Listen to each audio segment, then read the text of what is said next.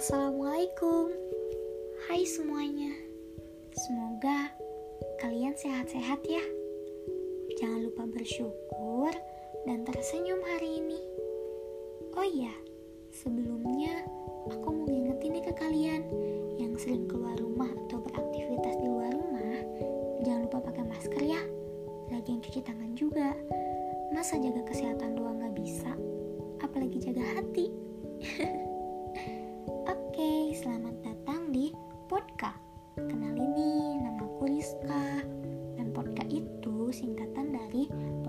Rizka. Oh iya, ini podcast pertama aku loh. Seneng deh, akhirnya niat lama aku yang mau bikin podcast kelaksana juga. Bukan karena aku sibuk, tapi karena aku malas merealisasikannya. Di sini ada kaum rebahan kayak aku yang tiap mau pindah dari kasur aja males banget rasanya apalagi buat bikin project kayak gini kan aku juga sama tiap hari selalu memotivasi diri kalau besok aku mau ngerjain ini ini ini. Tapi pas besoknya males mau ngapa-ngapain. Sampai-sampai nih ya kuliah juga aku sambil rebahan. Kalau disuruh on cam sama dosen cuma kerudungan doang gak mandi dulu. Terus di off camin lagi deh. Jangan ditiru ya guys. Makanya aku seneng banget bisa ngelawan bikin podcast ini nah di podcast kali ini aku mau bahas yang ringan-ringan dulu deh aku lagi pengen sharing aja tentang dunia perkuliahan yang aku alamin ya walaupun aku ngerasain kuliah offline-nya cuma sampai semester 2 aja. Mungkin di sini banyak kali ya di antara kalian yang sama sekali belum ngerasain kuliah offline. Ya, semoga aja Indonesia cepat pulih biar kita semua bisa bertemu dan bertegur sapa secara langsung. Amin. Oke, balik ke topik. Aku ngerasa kayak dunia perkuliahan itu gak seperti yang digambarkan di FTV-FTV yang di mana aku bisa pakai baju bebas, bisa nongkrong-nongkrong, bisa main sana sini, gak ada aturan yang mengekang, banyak teman, pokoknya banyak deh yang gak sesuai ekspektasi aku. Aku mungkin mau sedikit bahas tentang circle pertemanan di bangku kuliah.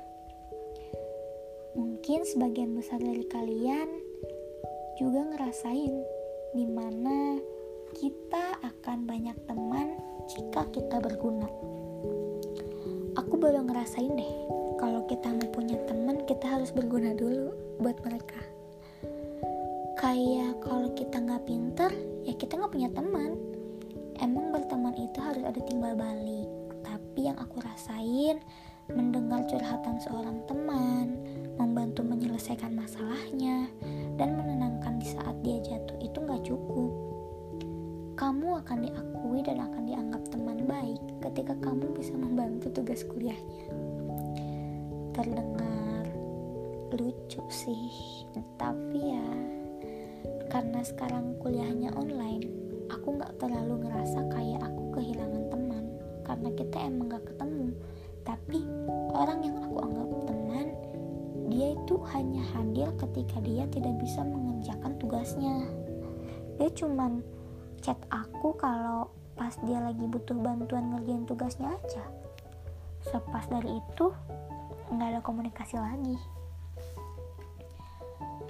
Sampai-sampai room chat pun isinya hanya sekedar, kamu tugas ini sudah? Aku mau lihat dong. Atau, yang ini gimana sih? aku selalu balas apa yang ditanyakan. Tapi satu waktu aku gak ngerti sama tugas yang temenku itu tanyain.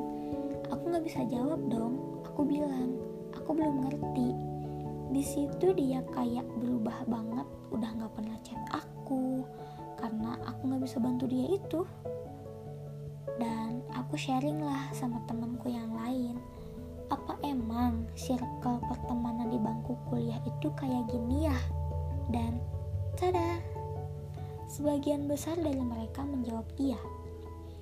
Aku kira aku aja yang ngalamin kayak gini. Ternyata banyak.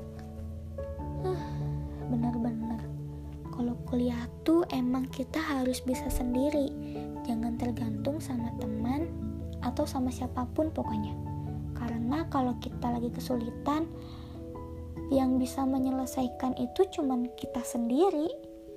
Aku bukannya membawa argumen ke kalian bahwa gak usah temenan. Tapi ya temenan temenan aja gitu. Gak usah kayak banyak berkorban buat teman. Karena mereka nggak bakal selalu ada buat kita kalau kita nggak berguna. Jadi bersyukurlah kalian yang punya teman setia dan tidak datang di kala butuhnya saja. Terima kasih sudah mendengarkan. See you di podcast selanjutnya. Bye